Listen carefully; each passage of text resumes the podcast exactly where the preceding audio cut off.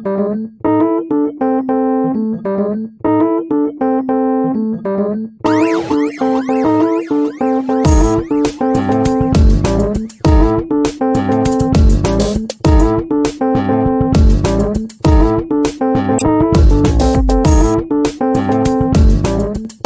家好，今天是我们节目的第二期，我们就请到了我们的朋友欧阳笔直来做客我们这一期节目的第二期。就是请他来做我们节目的就是第一个嘉宾的原因很简单，就是因为我们跟他是最熟的，基本上可以这么说。啊，之前我怎么不知道咱俩很熟呢？那完了，会不会显得我 交友圈太浅了？没有没有，这说明你是社牛，而我不是。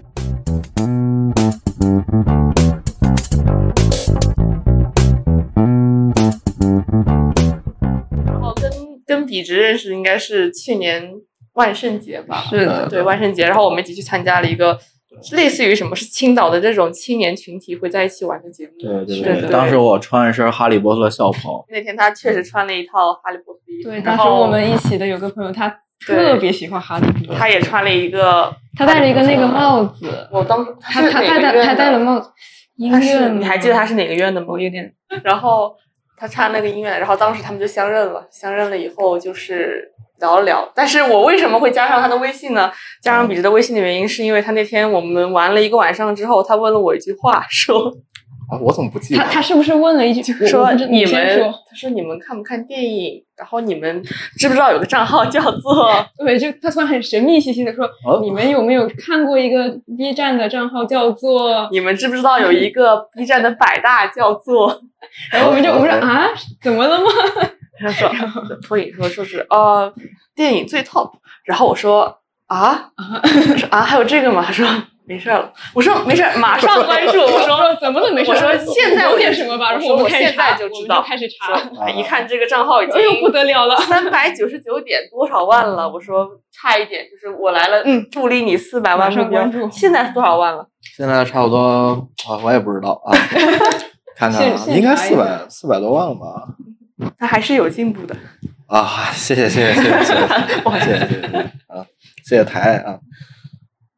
啊，需要现查吗？三百四十，呃，四百三十五万，啊啊，不能跌了吧？啊啊啊！那个你是你是山东人，我是昆山，我是江苏人，江苏人哦，对，啊想想江苏人，昆山人，你是海南人，是海南人，yes，是的所以所以说问问一个可能老掉牙的问题，你这个海南人是东北人移民过去的吗？是的，是的，你知道我之前我之啊？前放假的时候，就是啊。寒假的时候，我跟啊。我朋友，我们我我住海口嘛，啊。我跟我朋友去三亚，在三亚遇到的所有出租车司机都是都是东北北口音，然后租电动车的东北人，然后路上还有什么东北传统什么什么什么水饺什么，哎，就是各种 满大街全都是。这我我之前去过一趟海南，然后他们就说三亚是东北人的精神首府，是是是的，多的，哎，全是东北人。挺好挺好。我们还有个朋友都是就是哈尔滨的就在啊三亚买三亚房，每次过年就就就去三亚那边。你你祖籍是东北哪儿的？我不是，我也是，呃呃呃，我是纯纯海南人，纯纯海南我人我。是纯纯海南人。因为因为因为你长得又不像传统海南人那样。真的吗？他长得超海南，我觉得就很海南吗？就是很很南方，就是很南方的，就是会不会有可能是因为你整过牙？哦，就是哦，你长得就是他在没有整牙之前你对南方人的印象，他的长相是一个什么？龅牙？倒倒也不至于，倒也不至于。你是哪？你就是我是我就是山东人，你山东但哪里的但我但我不像山东人。我觉得你真的超级不像。对对对，我特别不像山东人，我是那个泰安那边的。哦，我知道，就就之前说说我，很多人说我像浙江人，我也不知道浙江人啥样我看你像我也浙江、感觉上海那一带的。对，像像江浙那边。啊。我我我之前是在济南那边活动的，我之前大学也在济南那边上。不过你上济南的话，你为什么毕业以后反而没有出山东？那你就呃先就刚好这个咱就把简短的时间留给介绍一下你的工作大概是怎样的。啊，工作是怎样的？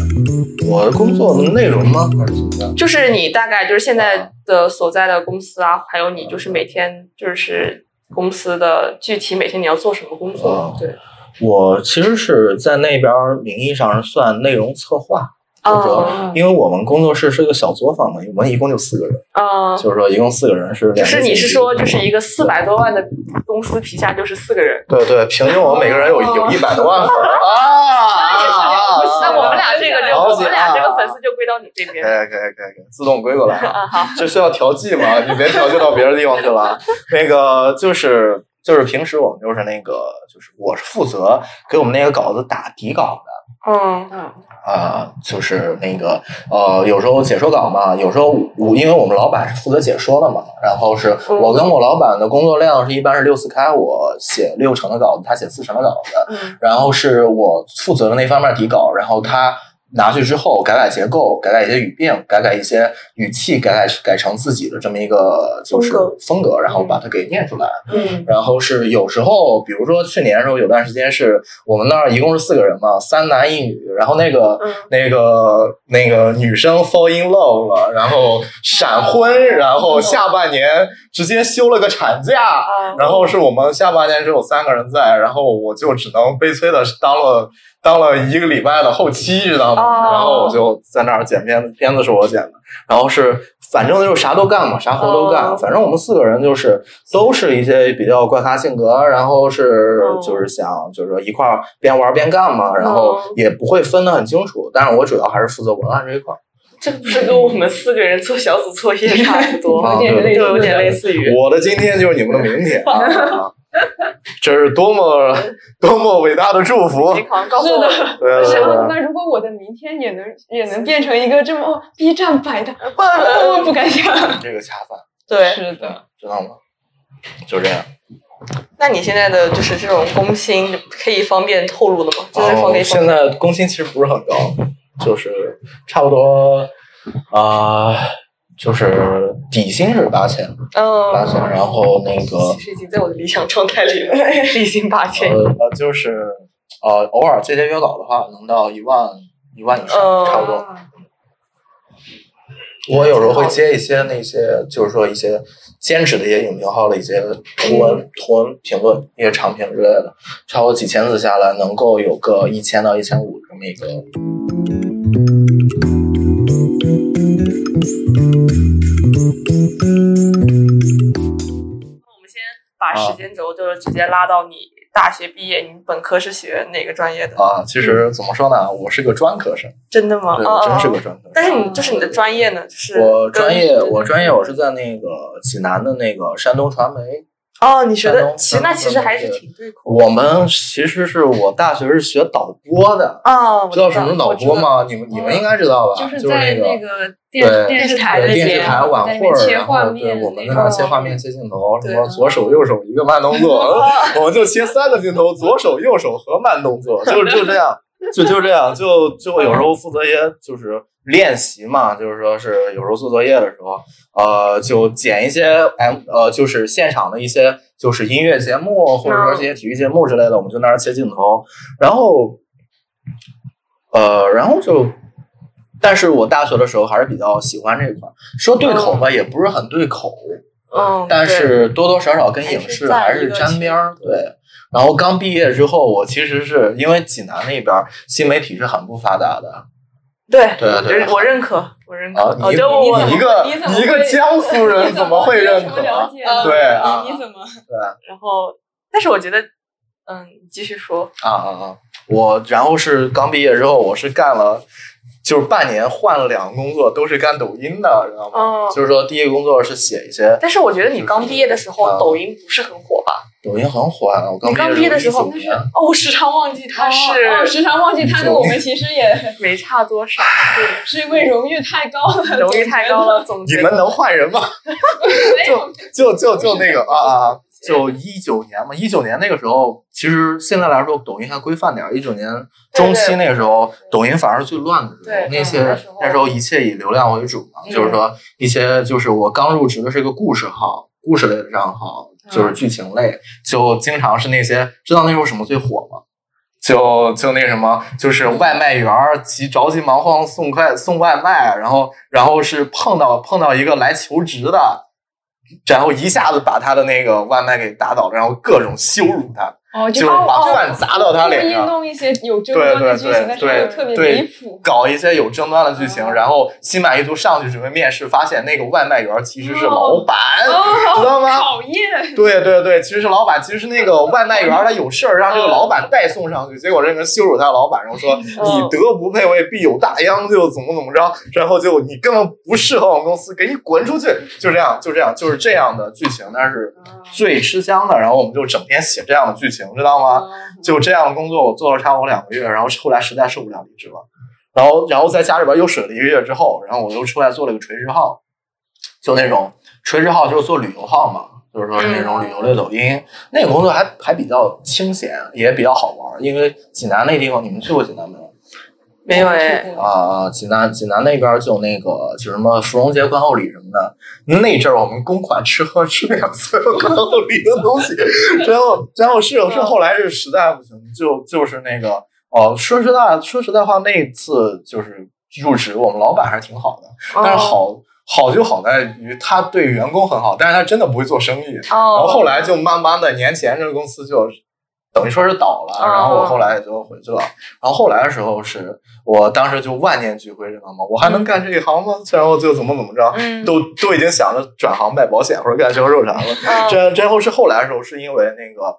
疫情来了。知道吗？哦我是我可以说20年，如果说我的因人生经历里边的话，我是少有的因为疫情获利的一个人。懂，知道吗？就是说我当时因为疫情，然后是我大家最好的一个朋友，然后就跟我说，那个你既然疫情了，就是因为这时候出了个口子嘛，就是说年后因为疫情，很多人就考虑家庭变动原因，然后大量的就是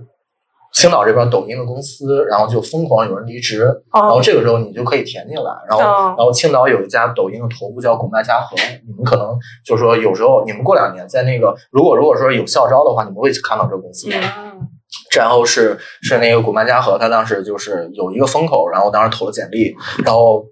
当天下午投了简历，他那儿就是说你来试试之后，第二天一早我什么都没拿就来青岛了。对，对我我我当时真有点破釜沉舟的意思，没有没有办法，不然的话我人生还能怎么样？然后就进来之后一咬牙，发现我还是不适合干抖音？然后然后然后我想想，就就实在是受不了，知道吗？因为因为我觉得就是说，因为抖音这种东西。呃，我我不知道怎么着，就是看的话还行，看的话它会根据大数据给你推推你推你不同的内容，对，嗯然后是，但但是但是如果我们做的话，我们得疯狂的迎合那些下沉受众，嗯才会慢慢的去赢得市场。然后刷每天工作都在刷新下限，这这是一个哦非常痛苦的一个过程，就是说你会嗯疯狂怀疑自己人生的意义是什么，嗯你知道吗？然后是后来的时候，我干一件很大胆的事情，就是说那个就是说我在上着班的时候，然后我就在那儿逛 BOSS 直聘，你知道吗？就就就就那个就那个我我当时的时候就选了，哎，我发现就是说，因为我们当时在 CBD 的那个一号楼嘛。然后哦二号楼好像有公司招影评编辑，然后我就在那儿想，嗯，此个位，嗯，呃，我是不是可以去试试呢？嗯然后我我我上着班趁中午饭时间，知道吗？我都没跟他说我在那个，嗯就就我正好在一号楼上班，你说巧不巧？是不是？那个这招我跟他说我来青岛旅游来，然后有这么个工作机会，我可以试试，因为我是山东人嘛，也离得近。然后是后来的时候是那个。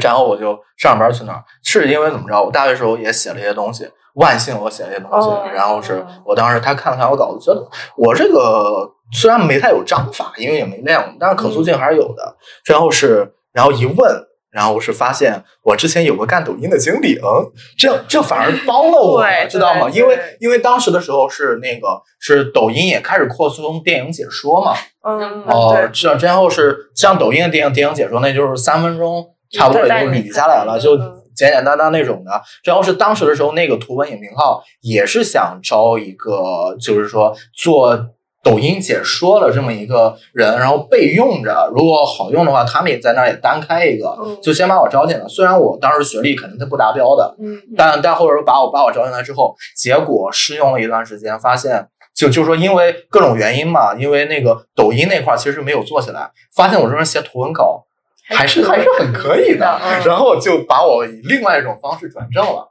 然后我留了下来，然后又自又在那儿待了一年时间吧。然后后来是因为，因为大家你们也知道，就是这个二零二零年这个公众号已经到了一个末期了，然后是就图文特别不景气。然后在这种情况下，就是说，就是想把我调岗，继续调到那个另另一个另一个独立的部门。我们那那是个大厂嘛，叫视觉志。然后另一个独立的部门，他在那儿开了一个抖音号，想让我调过去。但我那个时候心气儿高了，你知道吗？我我当时我不想 去，我真的是不想去。然后然后后来的时候，是因为我当时之前的时候就是那个那个呃，在一个酒局上认识了我现在这个就就之前休产假那个女生，就是休产假那个女生，然后是那个，然后然后我们就接洽了一下，因为我大学的时候就看这个号嘛。嗯我也我也算是一路跟过来的粉丝，我就跟他说，就是你们有没有想法，就是再再招一个人什么，我可以过去，正好我也没工作了。嗯然后他当时说试试吧，然后当时我跟老板面了个试，试了个稿，然后在二零二零年的那个万就就是那个圣诞节当天，嗯然后收到了 offer 啊，当时好幸福，知道吗？然后后来之后就在这一直干，直到遇上了你们，知道知道。这就是这么一个啊经历经历，对。那你现在大概在你现在的公司待了大概有多久？待了差不多一一年半，应该有了吧？啊，就没有。在这一年半里面没有产生过像以前那种动摇的心态。什么什么样的动摇心态？嗯，就是嗯就是在公司里面刷刷 boss 直聘的心态。呃，这这倒没有，因为因为怎么说？哦，因为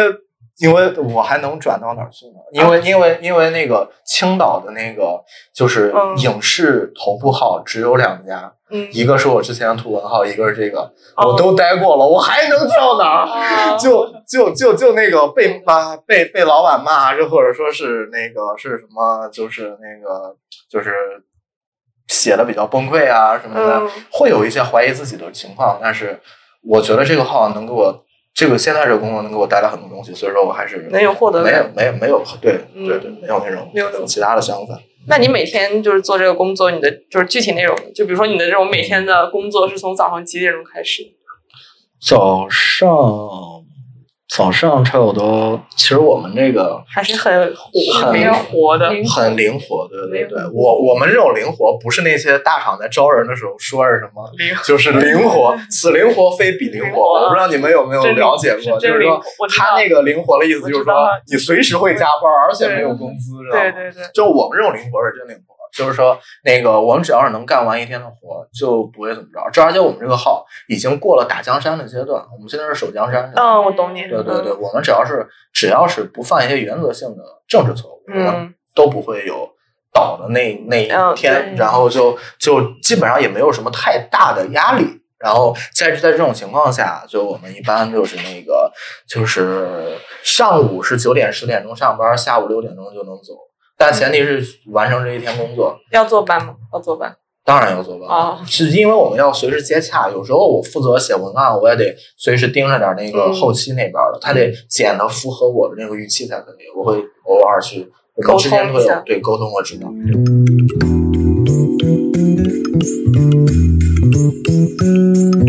然后，那你就是说，你之前就是入职了以后，就入职你现在这家公司以后，你在嗯体验方面，就是你可能在，就像我们上一期聊到了，可能你在做一份工作之前，你会对这份工作有很多的想法，有很多的嗯想象，然后在你工作之后，可能会发现这份工作具体实施起来跟你想象中的是两码事情。就你在刚入职的时候，或者说是你刚到你现在的公司的时候，嗯你会不会有这样的体验？就是说，这一切好像有几个地方跟我想象中的不太一样。怎么说呢？我我感觉“白白领”这个词儿都有点抬举，知道吗？这就是互联网蓝领，然后互联网码农，真真的是真的是真的到这种工作，因为因为我在那个大厂和小工作室都待过嘛，就是说像大厂也是就各种各样的，你平时都是俊男靓女那种，去了之后蓬头垢面，在那儿在那儿在那儿码字，然后胡子都不刮，在那儿就嗯就怎么说呢？就是呃想象不到的一面，反而就是说。因为之前的时候是那个大大学的时候，或者说干抖音那阵儿，只要是一闲下来，就想的是多看几部电影，起码来说脱脱离一下那个工作的苦闷嘛。对，结果是现在的话，反而是业余时间你给我钱了不看电影，就就就这就这主要是那个有时候会看一下，但是但是没有像之前想那样，就是说观影量反正就是不升反降了，知道吗？但是有个好处就是说我看电影是少了，但是每部电影基本上都能吃透。嗯，就是说，因为有这么一个工作素养在嘛，你这个经验也多了，所以说关键的时候举一反三是能力也强了，就这样。那你就是像你说，就是你之前做的也是那种广播什么之类的，你是不是就在那之前，就是可能你就是很久之前你就对于这种电影的爱好，嗯，就已经是有了培养，怎么培养起来？培养起来是因为还是家庭的熏陶吧，就是就是那个差不多。我真正开始看电影，其实是喜欢上这玩意儿，是从那个呃小学毕业，小学小小学小学毕业，是因为怎么着？我家是有一个家庭环境嘛，就是说我爸的那个老师也是我认他生干爹，然后他是他是苏州那边的，他是苏州那边一个一个对对一个一个挺出名的一个心理心理医生。然后是呃有有一阵儿，他带我去那个呃西宁，就是内蒙锡林郭勒那边玩儿。然后是那那那天那天反正就是那天下着雨，然后是没没事干，然后他就带着我们几个孩子，然后一块儿去看了一个电影叫《罗拉快跑》。哦，对，你你们看了没有？那个看了一点，但是我没有把里面看完。对，那那那其实就讲的是，就是说一件事儿，然后是。因为几因为几个环节被改变，而他后边的样子也就不一样了，后后边的行为也就不一样了。然后当时我就在那想，就是这些只有在脑子里边才才能想象出来的东西，原来电影它能够通过画面来实现出来。然后我就觉得这种东西真的好神奇。然后后来时候那年那个贺岁档出了一个电影，然后在 B 站被奉为圣经，现在就是申遗国家申遗项目叫《让子弹飞》，这。这之后那当时时候那个让让子弹飞是出来之后，我当时就在那想，因为因为怎么说，即使是不知道后边那些被奉为神明的政治隐喻什么东西的话，这本身也是个很好看的片子。然后是那个个人风格很浓厚，然后那段时间就开始畅想自己如果是姜文那样导演会会怎么样，就就觉得特别好玩，也觉得这个职业很疯狂。然后就喜欢上这门艺术，然后后来之后是又过了两年，一二年、一三年那会儿吧，还差不多是云图这个导演，汤姆·提克威导了一个片子叫《云图》，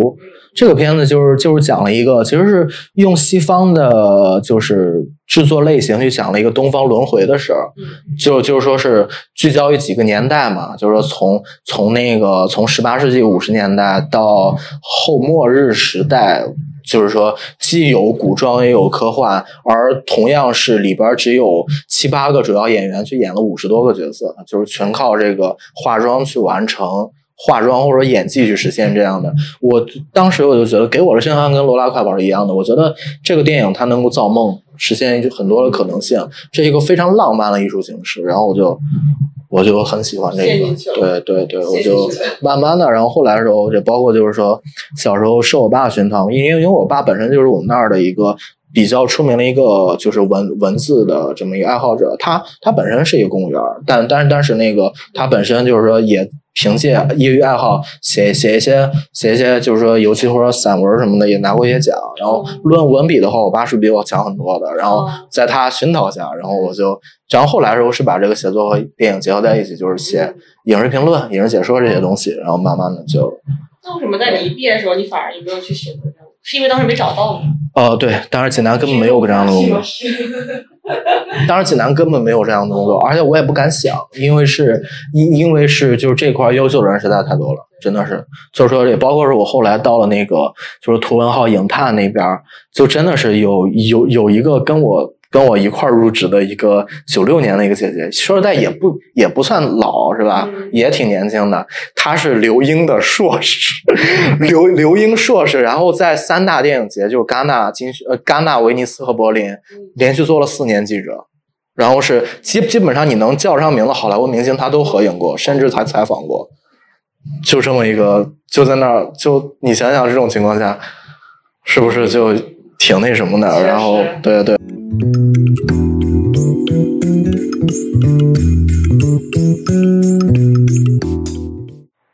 然后我就挺好奇的，就像你之前说，就是山东，就是内陆，就在强调山东内陆这个地方，它确实是，比如说你之前说的一些对女性的之类的，就是我就蛮好奇，为什么你发的一些东西，好像就是因为我们有笔直的朋友圈嘛，然后我们就是看他朋友圈，其实我感觉他会平时也会发一些跟女权有关的一些东西，所以我还觉得蛮难得的，所以这也是为什么我以前从来不觉得你是一个山东人的原因之一，没对。哎，其实怎么说，我其实我不觉得自己做很多，知道吗？就就那个，就是，嗯，其实作为一个媒体圈的人吧，就是在这个民影圈里边，因为艺术圈子大家总体上来说偏左，知道吗？如果真的分左派右派的话，是，就其实是个偏左，偏左一般来说追求平等，追追求一些自由什么的，而女权这块，女性权益开放本身也是也是左派所追求的一个目标之一嘛。大家都很正常，无论是男生还是女生，我反而就就有有时候会，我我也会因为因为我女生朋友也也挺多嘛，然后然后有有的有的时候像一些比较女权的朋友，我我我有时候说一些话，他们有时候觉得是无心的话，他们也会不开心，有时候也会有些摩擦什么的。嗯，但是总体来说，我我觉得有时候还是觉得我做的少了，真的是。其实我觉得是一件很正常的事情。嗯嗯，就就怎么说？如果狭，我觉得女性权益这个事儿，嗯。未来是一个大方向，而且非常重要。无论对这个国家，还是对这个世界，还是对这个社会的话，就是说狭义上来说吧，就是这个女性权益是一个历史发展的一个一个必然要经历的一个事儿。就是说，那个因为三次工业革命嘛，是极大极大的解放了这个人的这个人力劳动的，反而又转到脑力劳动比较多。而这个时候，女性的优势有时候就显出来了。而在这个时候。其实万变不离其宗，世界上所有问题归根到最后都是经济问题，是经济原因。女性能赚钱了，那自然这个觉醒的意愿和呼声就高了。而在这个情况下，我我是很希望有更多的女性能够解放她们的生产力，然后去进行这种，就是说你多在这个事业上闯闯，对所有女性来说都是好的。你能够形成你这个大的号召力。而另外一方面，其实很多人。他在这个追求女权的过程中，其实醉翁之意不在酒，你知道吗？就是说，因为怎么说呢？女性议题说白了是目前中国这个言论缩减的情况下唯一能够讨论的议题之一，是是吧？其实，在很多情况下，对这个议题的讨论也包含了对一些其他议题的一些指桑骂槐，知道吗？其实很多人其实支持女性本身也是在为自己争取一些利益，甭管是男生女生，甭管是什么样的阶层和立场的人，好吧？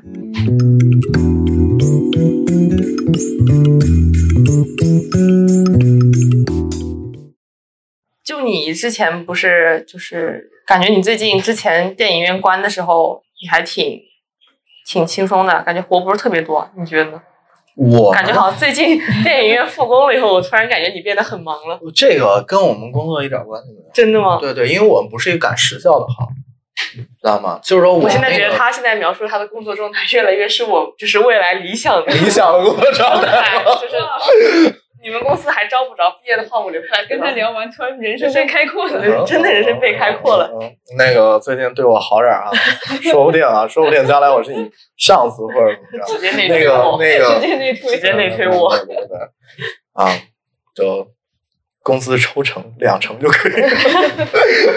对，不那个就怎么说？我们那个号不是赶时效的号，因为我们是做盘点类嘛，有时候会会就是说我们觉得什么合适，有时候一些导演什么的，或者说一些 IP 啊，或者说一些就是一些电影门类的，就是历史啊这些专题什么的，我们不像是其他影评号，就是说你上你上映什么片子有热点的，然后我们赶紧把它赶出来。我们不是这种的，就就是说，像其他那种号，现在确实很难很难过，知道吗？确实很难很难去做，因为电影院已经停成这样了。就是中国前两年的电影市场是非常蓬勃发展的，是。而在这种情况下出了很多泡沫，结果一场疫情把这个泡沫全打碎了。那对对，在就是在疫情之前，你们的公众号其实也就是做盘点为主的吗？呃，之前也是。之前我们这个定位就是定位定的还挺对对，我们这个定位就是对对，我们我们不会跟这个太绑定，唯一有点绑定的就是说，我们周一有时候会在我们有公众号的，我们公众号是负责这么一个粉丝激励，然后是周一的时候我们会发推文，是介绍一些新片的前瞻。啊，我知道是跟你们那个 B 站名同步是吗？对对对，因为我有关注，啊，这样这样 是是是不经意的把一些是那个粉丝的意识给到。是那个新片前瞻嘛？对对对，然然后是，结果已经好长时间没写了，因为实在是没有什么新片可以 前瞻，就唯唯一是唯一是这个，然后哦其他的也就也就没什么了。所以就你们公司反而受疫情的影响的，就是也不是我们我们非但没有太受影响，反而这个你想想在家里边儿没事儿干，没事干刷这个视频的多了，是不是对我们有点好处？嗯有处但但是但是有一点就是说，那个就是我们还是挺好做的，但是但是这个平台有点难做了。嗯就是这些，就是比如说哔哩哔哩啊，比如说这些国内流媒优爱腾什么的，嗯，他们其实现在给的佣金什么的都在逐渐的缩水，因为他们本身就是一个赔钱状态嘛。嗯，然后是，然后现在指着这两年能够干到四五年能够有点回升或者暴利，结果这一场疫情下来也没有什么成效，然后后来时候给的佣金少点，但我们主要是靠接广告接推广，所以说这也不太严重。嗯，那我特别好奇，你们这个接广告、接推广，你们这个是什么？是一种怎样的形式吗？它什么什么形式？就是广告，它就直接插在那个，因为我刚刚就是植入方式。对啊，植入方式，植入方式，我们的话，啊啊，这是可以说的吗？说吧说吧，可以啊，哦可以可可以以，当然可以可以以，当然可以当然啊可以。啊啊！那个，哎，行吧，反正反正反正我老板也不知道，那个。你帮我们转发第一期的时候，记得把老板哦，我当然不，哎，我没这么傻，就呃，就主要主要是主要是三种方式，呃，主要是三种方式吧，嗯三到四种。就是说，第一种就是我们这个视频里边儿会引用，就嗯就是说是那个，就有的时候是这个视频里就是聊着聊着呢，然后聊到最后话锋一转，我知道，啊，大概明白吧？嗯因为你们也肯定也看一些 B 站视频，对也会明白嗯广告是怎么植入的，是吧？是是吧？这算是一种新型方式，因为嗯 B 站它没有这个硬钱广告，嗯这是比较好的一点儿，也比较先进的一点儿。然后后来就很混账。呃，就是说这是一个情况，就是说我们接广告，你知道哪哪一家哪一家品牌给的最大方？你先给几个选项，然后我们选一下。呃，呃这这倒不用选，你们肯定想不到，拼多多给的最大方。就对对对，我嗯我们我们公众号里边经常哦不，我们视频里边经常会说着说着啊，那个先喝口水解解渴，拼多多百亿补贴又来了。就就经常就经常会这样，你知道吗？嗯就是说拼多多啊，其实其实我有一半工资是他妈拼多多给我发的，知道吗？真的是，拼爹，真的是真的是拼爹拼爹拼爹。然后那个，呃之后像像一些就是说，我们其实公众号发一些偶尔发一些图文，我们也收一些会有一些下面对对下面广告对我这个图文看到过。图文图文的那个，就是有时候是直接就是一个小铺放一个链接就完，有的时候就是说这篇文章他也要买下来的话，那我们就在最后就转移一下，也是做一个话锋一转。哪种赚的我更多一点？对对，我曾经做过最自豪的一个恰饭瞬间是 是就就那个去年的时候，有个有个漫威美剧叫《旺达幻视》，然后是旺旺达幻视里边那个我们是接了一个蒸汽拖把的广告。然后，但是这个蒸汽拖把怎么跟超级英雄剧联系到一起呢？真感激。对对对，怎么能联系到一起呢？嗯然后我当时灵机一动，一动动，因为因为那个因为那个就是《旺达幻视》里边这个旺达，她是那个在在里边其实是一个家庭主妇的嗯出身嘛，然后。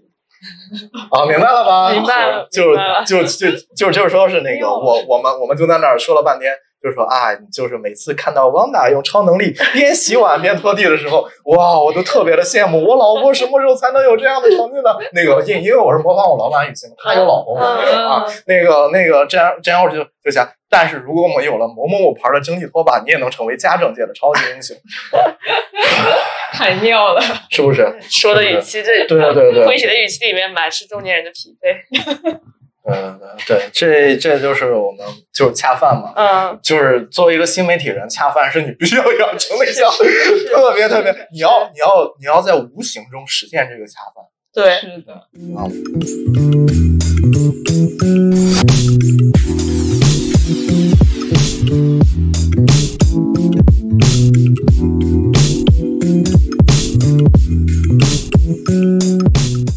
你刚刚不是聊到那个你刚刚聊到说，你之前变化是你现在就是就是看片子之前可能是额外抓紧看片子，现在就是你工作生活，当你的工作主体就变成了看片子、写影评的时候，就你难道不会觉得这种是是在工作中对，就是可能就不会，会不会不会特别多的不会就是会什么呢？哎呀，我自己绕进去了。就是你的工作和你的生活是重叠的一部分的时候，你会不会觉得对于你的这个爱好就没有那么爱好？就是你的工作会不会消磨掉你的一部分对电影的爱？你觉得呢？嗯，我觉得没有，起码来说，在我身上没有，因为我觉得这起码是个，因为我是真喜欢这个。我觉得就是说，如果说你干一个你不喜欢的工作，你越干你也会你也会越不喜欢。哦就是说，如果如果你干一个喜欢的工作，我觉得就是就是跟工作关系之间的这个，跟工作之间的人和工作之间的关系，就像是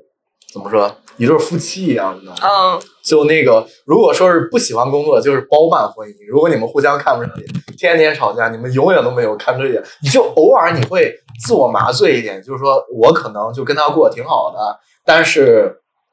但是长时间下来相处下来还是不对味儿。就是这种情况会逐渐加深这种潜在的反感。但如果说说是你你跟你找一个喜欢自己喜欢的工作，就像是一个就是说跟情投意合的双向奔赴在一块儿了，嗯然后就是偶偶尔会有各种各样的摩擦，或者说感觉过不下去了是什么日子，但是长时间这么处下来，还会觉得就是说苦中有甜吧，就是说还是一个比较喜欢的这么一个心态。我之前的时候就是说我我从我从那个影探走，他让我调岗，我不想调。然后是因为我实在是不想离开那个图文影评的那个工作，我当时就跟就跟失恋了差不多，知道吗？那段时间，我靠，我家里边那简直就是人生至暗时刻，然后我有感觉这个天都塌下来了，就这种情况，这这就是人跟工作的关系。嗯对。那你觉得你在你的工作中，你这份热爱，就是在你的工作导向，就是里面，它会占比占到很大吗？就是我觉得我觉得能占到百分之七十吧，嗯我觉得还是挺高的。挺高的了。就是说，就是说，其实很多人他的这个人生的苦恼，恨不能百分之七十都来自于工作，而而我这个百分之七十能够在工作中。嗯因为热爱而工作的话，我觉得能够变相的减轻很多烦恼。对，但是啊，少年维特啊，他的烦恼那个 就就那个，你像二十四了，谁谁不会有点人生烦恼呢？所以说，感觉我还是很悲催的状态。但是，但是我的一个好处就是说，我如果真的是觉得自己过得很差，我反而可以通过工作来麻痹自己。我觉得是一件非常非常幸运的事情。是是，对。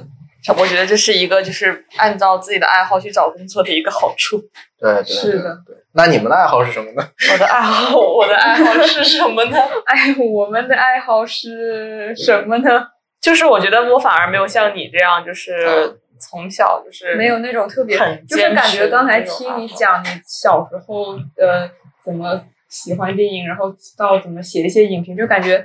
到你现在做工作，感觉一切都是有迹可循的，就是你对你的一个会有一条特别明显的一个一条线。但是我我我比较幸运一点，点，就是说我从十五岁之后就知道我将来想干什么。对而很多人恨不能到了二十五岁也找不到一个明确的方向，这都很正常。我感觉这就是我们很多人的这种苦恼的人群，对我这跟我觉得跟我们上一期聊到的特别像，因为在那边聊，因为我们像在在学期间，我们的爱好可能就是像我们上学上期聊的，就是这种体系里面带给我们导向，我们会不停的去找我们会有获得感的东西。这个东西嗯，比如说成绩给了我获得感，我就会不停的去提升我的成绩，这样这样这样。但是你说我的爱好，就是我的爱好可能很很多很杂，但是可能并没有一个就是能让我坚持到底，或者说我觉得就是非他不可的这种。时尚杂志编辑，这是每一个女孩的梦想。哎，还别说，可能真的真的有 时候可能真想过，是真的。小时候真想过。嗯，都很正常。就像水晶 AJ 是每个男孩的梦想。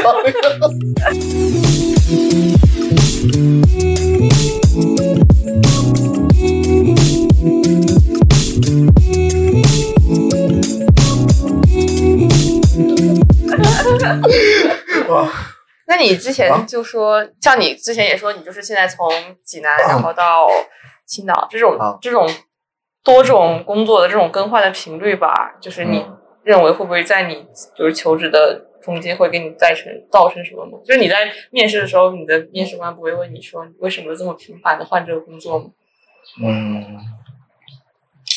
之前的时候，嗯之前的时候，就是我一开始进影探的时候，那是我唯一一次正儿八经的面试。嗯而而在那次面试的时候，大家都知道这个这个，就是面试官其实是知道抖音这块变动是很大的。然后是嗯我又选择来青岛嘛，就是说我当时这也是说想尝试一个新环境，然后怎么着。面试需要技巧，而而有有些时候你在说一些话的时候，那个面试官 HR 可以 get 到你的潜台词，所以所以说有时候也是一个嗯互相之间达成默契的这么一个过程，合适合适就入职，怎么怎么着。哦然后然后是后来之后，就是我也没觉得，我到现在为止还只换过四份工作，反而是比较少的了只了。换过四份工作，对你毕业几对年？对对，我我毕业了，我毕业了，这也就三三年三年左右，只换换四份但但我但我那个就是。就是其中一个一年的，然后其中一个还还怎么着？另外两个是半年之内换的，所以说其实照这个来说的话，变动不是很大。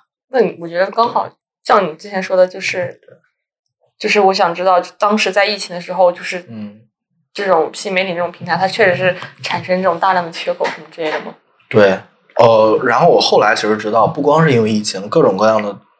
它永远都在有缺人的情况，是因为这个行业淘汰率还是挺高的，知道吗？就是说，你这个面试，呃，就是你这个面试是一道坎儿，然后你实习也是一道坎儿，嗯而在这个实习的两三个月过程中，你能不能迅速的适应这个行业，适应这个公司，这也是一个考核标准。很多人其实就比如说视觉制，那个视觉制那一年，就就是我去的之前那一年，就一九年，视觉制全就是我们那个部门影探，他全年只留下了两个转正，嗯就是说可能每个月都有新人去，但是只留下两个转正，就是说宽进严出，有时候有的公司策略是这样，淘汰率是挺高，所以说实习期压力会很大。嗯那像你就是你待在这种就是淘高台高淘汰率的环境之下，你自己不会有这种焦虑吗？当然会有这种焦虑。我当我之前不是跟你们说，就是说我同同期竞争的是一个留英硕士嘛，对对对恨恨不得就是同期竞，但我们都有可能留下来。嗯然后是后来的时候是怎么着？那那边儿就怎么着？我当时也是有很大的学历自卑的这个因素嘛，然后是怎么着？就恨不能就天天失眠，再加上我本来两个月其实就能转正的，因为我第一个月，我当时我是当时第一个月是非常非常不错，因为我第三篇文章就报了十万加，嗯这样之后是后来的时候是是那个是那个，就是说我第二个月就显得有点后，我写的有点皮了，后劲儿不足了。然后本来两个月就能转正，然后给我捋到三个月，每个人都是三个月这样捋。哦这样然后是后来到第三个月，我实在是有点有点崩溃，知道吗？然后每天晚上失眠，什么都很正常，万幸是留下来了。嗯然后是后来怎么怎么样这样。现在的焦虑可能会不会就没有像当时的那种？还现在是现在现在没有太大的因为工作的焦虑，但是偶尔会有些沮丧。就比如说是那个前段时间是我们做了一个剧套的节目，叫具体解说叫《毒枭》。我其实嗯挺想把这个《毒枭》这系列做成我们这儿一个 IP，做做成一个王牌节目的。结果发现这个其实也不算低，每期也都能到百万这个数据，但是跟我想象中还是差的有点远，然后多少还是有点沮丧。嗯然后像一些其他来自工作上的一些一些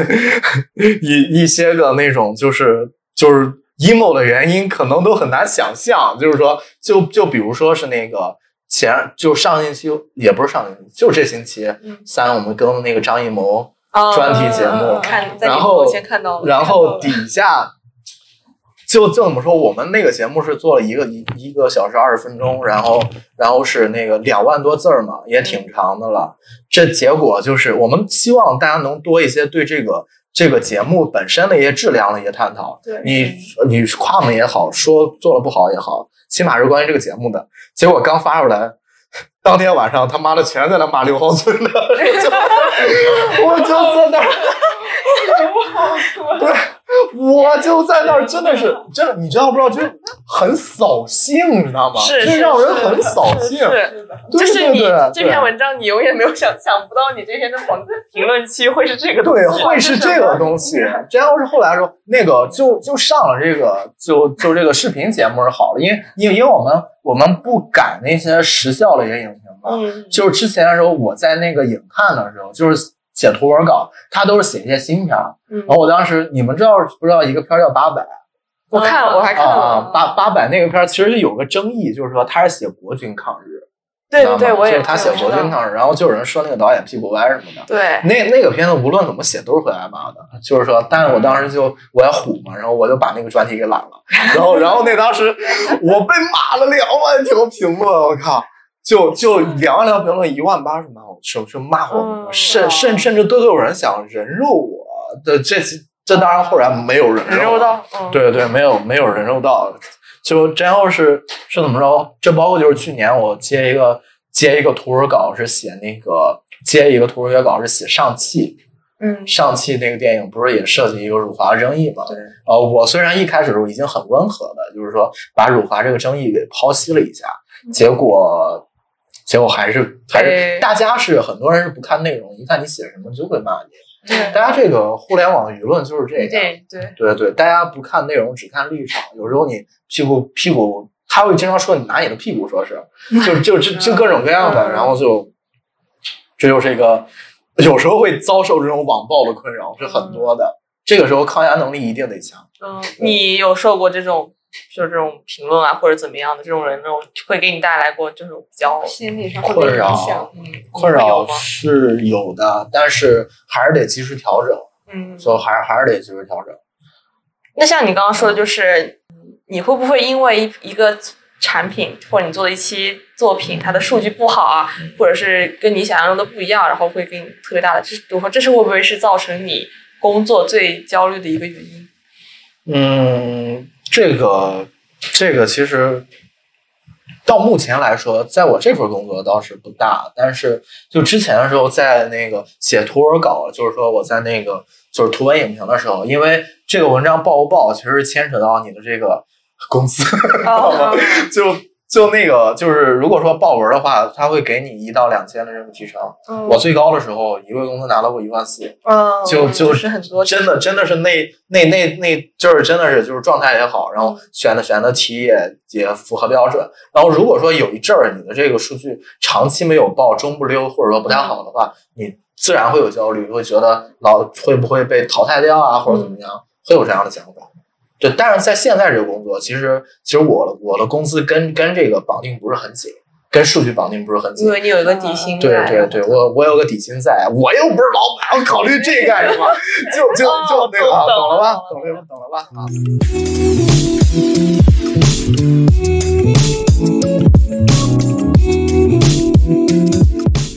就是那你不会就是会有这种，就是在我心目中做一些新媒体产品，它是需要有一定的灵感在的，就是你的 可能是个人需要一点灵气在，然后去让你的这期作品可能带的做的有点灵感。就像我不是做一个社团的公众号，然后就是让我痛苦的可能不是说这个文章很难写，而是说我没有每个月出选题的时候，对，就是我没有灵感，或者我写作很没有灵气的时候，会让我觉得这一篇是最痛苦让我个人最痛苦的。就是你在做工做你的这个份工作的时候，我就是你不会担忧你的灵气没有，或者说你的灵感没有，然后会让你的这个工作就是对于未来会不会有说，哎，我如果哪一天如果没有灵感了怎么办？会有这种担忧吗？呃，我觉得就是说，写作爱好者、文文字爱好者有一个误区，就是觉得写作一定是跟灵感相绑定的，嗯这绝对不能有这种想法。如果有有这种想法的话，只能说你写的还不够多。嗯只能只能说这这一点。如果说你真的是，就是说，在很大程度上，就是说你不一定是一定要有这个灵感，就是说你你总不能就是说一天到晚啥事儿不干，有灵感之后我再打开电脑写。嗯就怎么说，像我们这种一直干这种文案工作者的这种干文案工作了，他不会顾你有没有灵感，你每天的 KPI 就在这儿。嗯就是说我其实一天一天平均下来工作工作量是四千字，嗯，而我难道每天都能有灵感吗？确实，不一定嗯。而在这个时候，我就得硬着头皮写。就是说，有的时候灵感也是在你硬着头皮的过程中慢慢逼出来的，嗯不一定是先有灵感再有文字，是先有文字再有灵感，知道吗？嗯然后慢慢的，而在这个时候，这其实怎么说？有时候我在写一些约稿，因为因为我写约稿我是怎么着？我不光是想挣一个外快，我是想挑战一下舒适区。嗯就就是说，那个真正真正还是怎么说呢？就是影就是视频这种东西，还是不如文字带给人的干货多。就是说，而在这种情况下，我希望通过这个接接一些长长的图文图文稿来提高一下自己的这个文字组织能力，这个写文章的章法和节奏。而在这个时候，我会通过文字来干。而在这而在现在这种情况下，如果说单纯是写我们工工作室这个解说稿，就对我来说挑战性不是特别大。而在这种时候，我就更不依赖于灵感，嗯这就是一个工作，我自然而然做着就能写进去。而这种情况下，其实是没有已经没有灵感这一说了嗯，啊。我发现我就是李直说完之后，就是对我就是个人有个就是感想，就是因为我之前特别倾向于事业单位的原因，就是因为我觉得他那边的工作是非常按部就班的，但是我很担心我去了新媒体或者说类似的行业平台之类的，然后我的工作可能就是要不断的督促我去，策划对，或者说策划新的，或者是创造新的灵感，逼我去产出。但是我的我这个人可能有的时候就是不，就是如果在我不愿意被产出的时候，我可能就不太愿意去嗯就是创造这种新的东西。所以，然后包括我之前对于新媒体，可能也会怀疑这个地方是不是需要一个 idea 爆发的一个地方。嗯但是听完你那么说以后，其实我觉得可能他们俩只是有不同而已。不同而已，但是可能并没有那么大的差别。其实每一份工作都不轻松，你你以为就是这个这个公务员这块儿可可能会多多少少就是说也算是个铁饭碗，也不会有太多的那种突如其来的挑战。其实这些东西平平摊上生活中其实也也是不少的。嗯就是说我是一个，如果说我是一个比较喜欢在工作中挑战自己的人，我会不断的去尝试一些舒适区什么的。嗯我不喜欢在一个一个就是情况下去待太长时间，因为我觉得就是这个社会的这个能力这一块儿是存在贬值这一说的，就像是你把你把很多的钱放在银行里面，嗯，就把很多东西放在银行里面之后，就是说再过几年你以为能收利息，但这个通货膨胀的的程度，你可能还赚不到多少钱。其实我就是这样的，就是说嗯在这个行。在这个行当里边混，如果不是那种一眼能望到头的铁饭碗，你就要不断提升自己。是这既是一种爱好，也是一种你必须要奋进的这么一个目标。勇敢者游戏。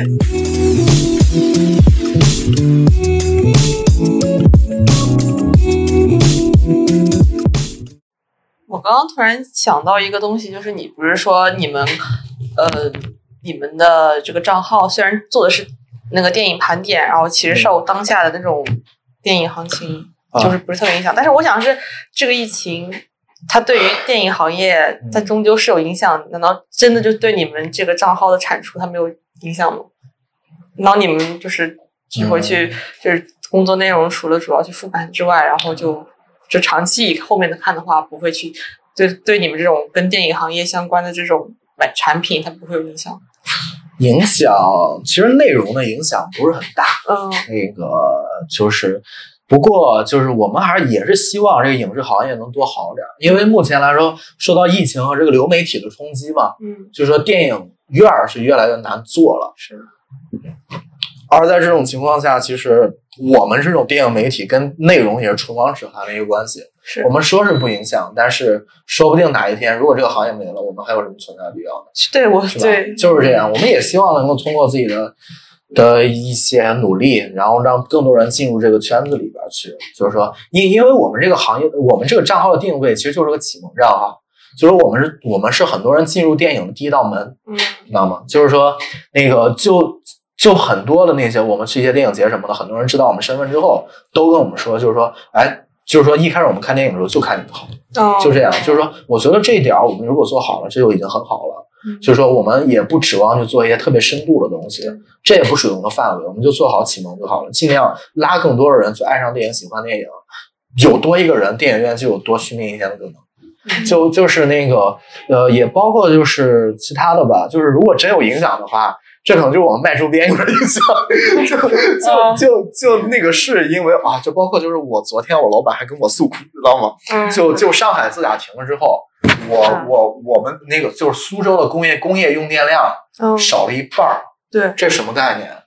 就就后来是我我们那个制作周边衣服那个厂子停工了之后，我们印花都没印出来，然后然后那个这然后那个周周边衣服就是大家预定了之后，两个星期都很都还没发货，这算是一个影响，知道吗？就蛮感慨的，因为我昨天还跟我朋友在那边聊天，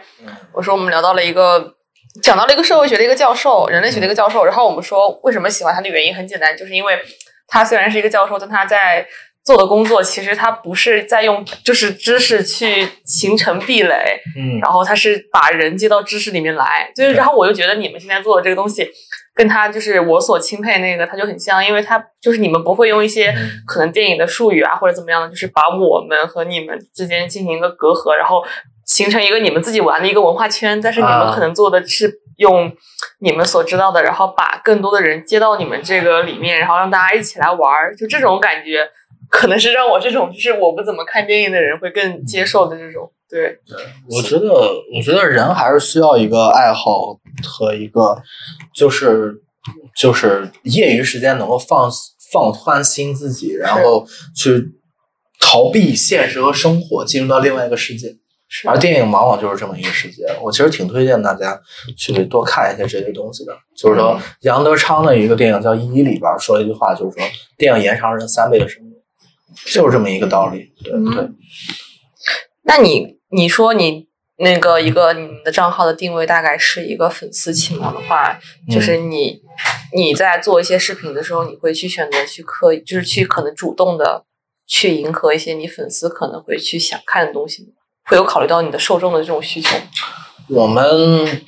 我们不太会考虑受众的需求，因为因为我们每个平台受众都不一样，就是嗯主要就是说我们不是一个吃受众的一个地方，就是说呃我们这种盘点的东西，我觉得每个每个就是年龄或者说每个阅历或者说每个阶级立场的这么一个人，他都会有看的这么种可能。我们有时候只呈现不评不评判，这是一种。这是一种情况，所以说不存在这些。而如果我们真的要挑战，我们还是觉得我们挑战舒适区比较多。就是有时候我们会做一些，因为很多人说我们做的浅嘛，有时候我们也会尝试做一些深度内容，比如说拉拉片子呀，就是说哦，比如说这个视听语言是什么样的，然后我们尽量拆解一下视听语言，看看能不能做。有时候我们这些创新节目的起伏还是比较大的，还在摸索阶段。嗯这也是我们给自己定了一个立了一个小挑战。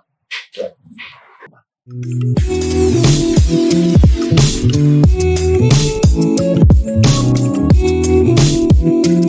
前我们上一些专业课的时候，然后就会讲到一些，就就比如说我们做一些作业，包括我们啊就是做些作业要呃，可能老师会让我们去做一个那种新媒体产品，然后有些同学就会去尝试说做一个嗯。剪辑就有些人是剪一些他的爱豆的一些舞台的视频，或者还有一些剪一些影视片段那种，然啊后在这里面就会涉及到一些关于版权使用的这么一个问题，就是你们就是想知道你在工作的时候有没有遇到过一些这样的问题？差不多去年四月十一号左右的时候，啊我们曾经曾经广电是出了一条一条，就是说就是那个网络新媒体，呃，就是规范守则啊。我当时我看完之后一身冷汗，觉得自己要失业 了，知道吗？就就就就那个感觉，我靠，这真旅行下来还有活的必要吗？知道吗？就就真的是这样。那个那那当时的时候是是怎么着呢？就是就是说后来时候才了解，就是你看一年多，我们不是还活还活着好好的吗？活得好好的是是因为怎么着？像这些禁令什么东西的，就是说怎么说呢？现在这种我们其实这种这种影评，它其实是一种传播方式。嗯其实如果真的是按理论来看的话，这已经成了电影行业的宣发手段之一。是而在这种情况下，你可能就是说这个版权这方面很难界定。对，就是说，就是说你确实盗用了它的这个素材，但是但是这种情况下，它片方资本或者说是这个国家在一定程度上它是默许的。而在这种情情况下，其实没太有很多人去反对这种东西，大家都觉得很正常。出那日禁令之后，还有很多人骂广电的。然后是它真正限制是什么人呢？就是说这段时间过去之后，一年多了，确实有一批号死了。是什么号死了？就是首先一点，就是说那个虎牙，就就那些直斗鱼、虎牙这些直播平台，它经常有那种什么呢？就是二十四小时循环播放周周星驰、林正英片子的那些，他们是没有版权的，而他们照样在那收钱，在那收打赏什么的，嗯，打的就是你们这些人，知道吗？打是？对对对，就嗯就这个限制他们这些，而抖音上也也也有一些，就是说就是说经常就是播一些影视片段，然后给配上一些自己的一些其他的一些音乐浑水摸鱼，而这种号差不多也都死了，而真真正正涉及到一些。解说内容或者说评论内容的，其实这也很难界定这些是不是你自己的东西。你毕竟也说说自己的观点嘛。是，而在这种情况下，其实这些号是照样活蹦乱跳的，这些东西永永远都不会进。嗯就是说，因为这未来是一个明确的方向，甚至法律也会根据这些量身定做一些规范的一些守则，这都不一定。像我们有时候也从一些国外平台，就是 YouTube 这些地方翻墙投稿嘛，其实他那边就 YouTube 就很规范，可能国外国内会会照着 YouTube 将来这么改，就是油管那边是是怎么着？是那个。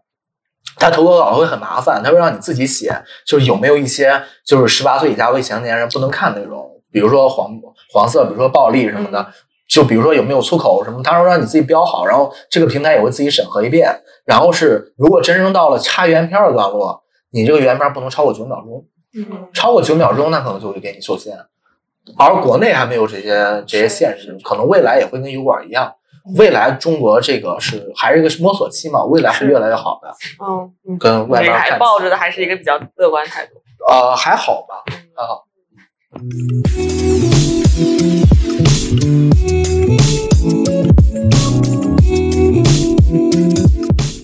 那你就是像你们这个账号从就是这个最电影最 top 这个账号，它是从第几年开始拿到百大？你还记得吗？嗯，一七年还是一八年？对连，续连续每一年都在拿吗？呃，有一年没拿，我也不知道什么情况，是哪一年？我 忘了啊，我忘了哪一年了。就反正这几年是都拿了。嗯，那就是这种拿 top 拿什么拿 top，就是这种拿百大这种经历，会不会就让你们团队还蛮蛮高兴的？那当然高兴，因为百大的广告又多，就就就肯定的呀。你嗯你如果是个广告商，你顺着排的话，你嗯你选什么号？百大就是个名单，你说为了嗯过去年最火的号，这不投你都是，就就这样呗。就啊，嗯不不过真说实话的话，就是说，就是像去年这个真真正正拿了百大之后，还心里边还是有有有这种有这种很激励的因哎因素，就毕竟也是自己出了力了嘛。嗯，那你就是你就帮我还原一下，就是你我还没拿，我不是没拿过百大，就是我还不知道他这个百大送过来是什么，他是那种 B 站官方，然后告诉你们，然后提前把奖杯寄到你们这边吗？呃，其实去年是，呃，今年是去上海拿的，嗯，啊这是现场，就是邀请你们去上海对，上海所以那个视频里面就拿那个奖，就是你公司的那个老板。对对，老板。好的。然后在底下的时候，那个我在我底下我我我那我当时没去，是因为上海有防疫政策嘛。啊，那个是我老板还跟王王王冰冰合了影，然后酸了我三天。然后，嗯，然后你刚刚之前也提到，就是你说小时候看电影，然后会有一种就是那种造梦的那种感觉，然后让你就是跟这个现实会有点隔离。但是你做了这个工作之后，你会不会觉得你跟现实的这种距离反而拉拉远了？呃，就是有时候会感觉很近，有时候会感觉很远。就是说，媒体这个行业是很容易思考一些比较深度的问题的。是，而在这种情况下，有时候有时候你会经常接触到一些，就是说觉得真正在这块儿调研开了，会有一些觉得很好的地方，也会觉得有些很坏的地方，都很正常。但有的时候，其实这些媒体毕竟也属于高知领域嘛，嗯有时候跟老百姓贴的也不是很近，所以说我觉得媒体人还是得有种自省精神。就就有有的时候，我其实挺烦一种情况，就是就就是说是那种就是自以为达则兼济天下是吧？但是真真正正他其实不了解真正底层的人穷苦人是什么样的。啊，这个我真的蛮深有体会。就是你知道，我们就是学嗯新闻的，然后其实大家就会对一种，比如现在正在热议的一些话题、公共议题，大家就是可能每个人都想过来插一脚。但其实我作为一个就是跟他们知根知底的同学啊，或者怎么样的，我最讨厌的是一种什么情况？就是他们对于公共议题，他们会展现出一种救救世济世的这种心态，然后他们觉得自己很英雄，或者不是说英雄，也许他们这一刻会被自己感动到，但是让我觉得比较悲伤的是，他们在这种日常生活中，并没有给我感觉到他们是一种很尊重每一个人的感觉。对。然后这种就是这种割裂感，会让我觉得特别的心碎吧。就是你，就是并不是一个，就是你在大话题上面可能就是你能听到更远方的声音，但是其实你对于近处的这种东西，你你都不管不顾的话，我并不相信你对于这种远方的哭声的这种声讨，就是也许是有用的吧，但是我并不是特别的尊重，这是我个人的一个看法。嗯，对，然后。但是我觉得，就是因为我们是新闻行业，对于这种公共议题接触的更多，所以我见到这种人可能就会更多一点。所以我就是有的时候我会苦恼，说为什么我是一个，就是不是有个选择说，如果你要做成一只猪，还是做一个就是有思想的苏格拉底？然后我又特别痛苦，说为什么我每次都是有思想的呢？就是让我觉得特别痛苦，因为这种你说是自省吧，就是这种频繁的自省会让我觉得特别的痛苦，嗯，会甚至会让我反过来思考，说为什么我会。有这么严格的这种自省，嗯，你懂我意思吗？就反正我觉得就是说，有时候高知也得意也也得意识到自己作为这个立场的局限，千万别把身边这种精英池当成全世界，这一定不要这样。是，对，多多少少就是说，对对。就甚至我觉得，就是读的越高吧，你是会觉得你身边充满的不是一种，对，充满的是一种精致利己，你知道吗？会让我觉得很很还蛮心凉的。大大家大家都经常说什么书生误国嘛。就经 就经常是有有这种，就是说那个，其实很多时候就是说，每个人都有每个人自己的立场。就比如说是那个，其实其实我现在抱抱着一个想法，就是说，就是说有有时候有时候作为一些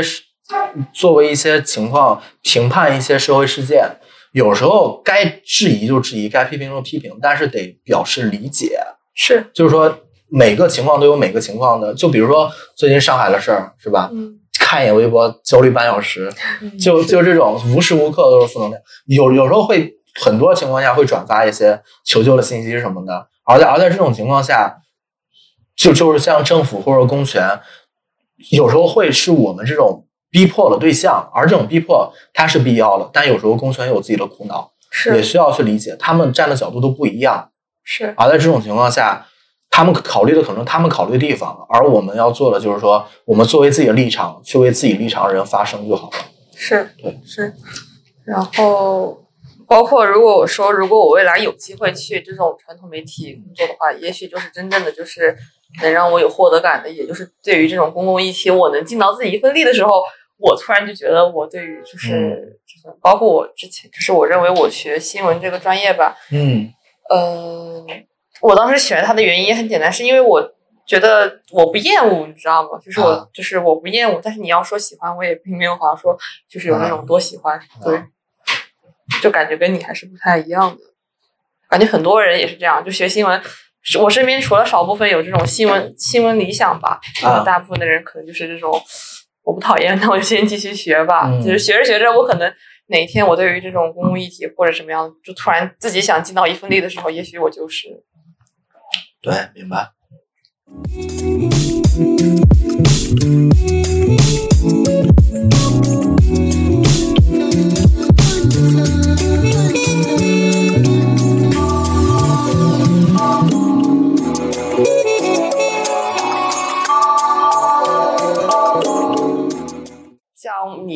就是在大学的时候，会像我们第一期讲到的，就是说像会像我们这么纠结未来自己要去做什么这种思考吗？唉，就是你当时会有跟我们一样的这种纠结啊、思考啊这种。我当时是很纠结，然后在这种懵懵懂懂的状态下，我就靠电影逃避现实，没想到发现这未来帮了我了，知道吗？歪打正着。对对，歪歪打正着。就我就我觉得，就是说，如果说我给大学生提什么建议的话，就是说，就是说，在大学这个场所，它本身是个小社会，然后不要去专门给某一职业未来的规划做量身定制的准备。而是怎么着的呢？哈，就是当然该该上的学你上好，但是在大学大在大学这个相对宽松的环境里边，尽量补齐各种社会能力，比如说学习能力多练练，发散性思维多练练，情商表达能力多练练，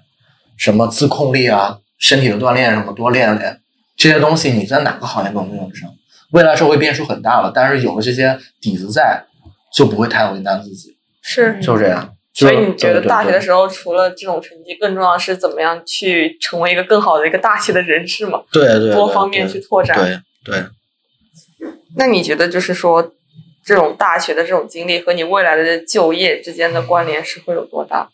我觉得对我来说基本上一点关联没有，一点关系没有。对，一点关系没有。这这是因为那个影视行业，这个行业很特殊，嗯就是说，就是对影视行业来说的话，除非你是四国内的四大名校，嗯，就是那个北电，是就是北电、中戏、上戏和和中传中传传媒，就除了这四个学校之外，你在哪个学校，甭管是就是什么说，专业？对对对，甭管什么学校什么专业，你不管是本科、专科，一二本、二本、三本，差不多，差不多差不多。这这而且这而且那些四大名校，无非就是给你给你多租呃，能你有机会租点更好的设备。呃，包括是后来的时候，是你到一些剧组里边，嗯你说你是北电人，你会容易进北电的圈子，啊，而这是一个敲门砖。是除此之外，除此除此之外，基本没什么区别。嗯而其他的，但但我不敢妄言啊，就是所有领域都没区别。就我了解理工科的这个这个就是关系关联还挺大的，文科可能稍微少点儿，但是但但是但是但是很难说啊，这些东西，我觉得还好吧。呃，就是我觉得就是就业这块儿，包括什么情况下跟大学这块儿放宽心态。呃，未来的话，社会变数很大，就是年年轻的多做点自己想干的事。是的，嗯，未来社会也没这么可怕，就包括就是未来就是说，哪怕是你将来真的赚了钱之后，自己花自己的钱，就是说去干去买些东西，干自己想干的事儿，会更心安理得，而且会更爽。嗯，对。那你觉得就是大学和社会的关系不大的话，那你就是觉得就是像你在大学，嗯，你还记得你当时在大学时候忙忙些什么东西吗？大学的时候，其实就其实我大学那时候唯一在忙的一个事儿就是。我我我我当时啊，就你们可能看不出来，我那时候挺瘦的，知道吗？嗯，就就就就我就生活我 我当时我当时我当时半年减了五十斤，哦就就哦靠就靠跑跑步嗯跑步，然后晚上晚上不吃饭瘦下来的，就在那锻炼身体呗。然后其他时候我我我有时候会晚自习在一些班放电影什么的，嗯就参加一些社团。好在也是个比较社牛的人啊，然后这样这样，然后就经常玩儿呗。我觉得就是说，那个上课没带来些什么，因为我们那个学校也不是很好的学校嘛，但是确实练了不少将来能在社会上是。的一些能力，我觉得也也是值了这本儿了。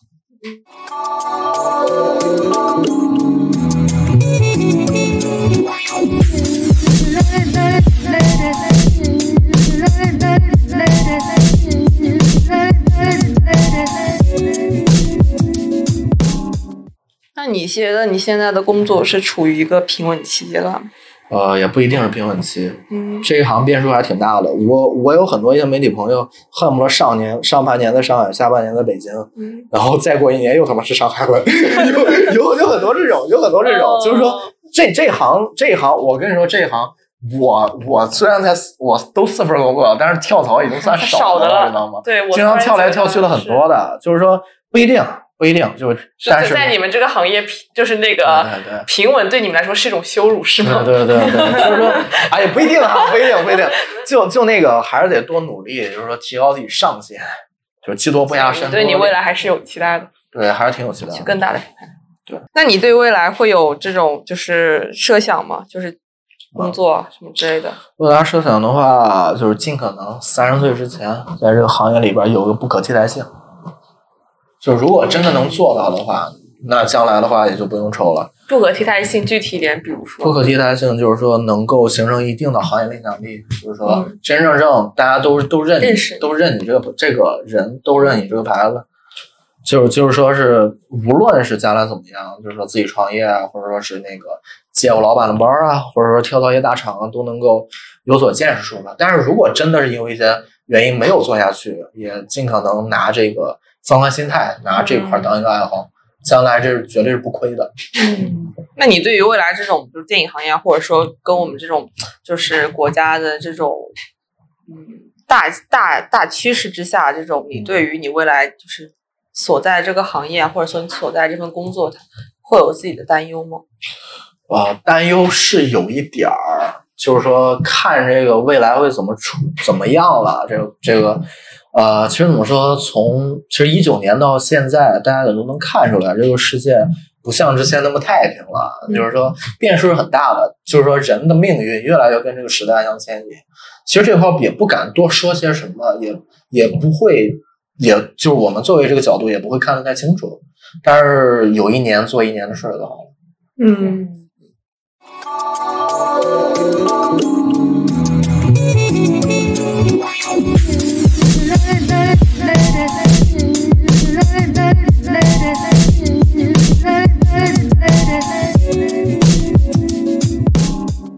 你就是一毕业以后就去做了新媒体这一行，然后你也说到你大学的时候其实也会有过焦虑。那如果就是你给到我们，或者说给到你当时的自己想说的话，会有什么吗？就是可能也正在焦虑的我们，你的建议，嗯，以一个呃已经进入了的自新媒体行业，并且已经拿到了呃哔哩哔哩百大的啊，行了行了，别别阴阳怪气我对，然啊。后这个的过来人的身份，你就是觉得会给我们这种正在还在焦虑中的人们有什么建议吗？胆子大一点儿，像我一样。没了没了没了。好的，没了成笔直的笔直的成功宣言，胆子大一点。好的，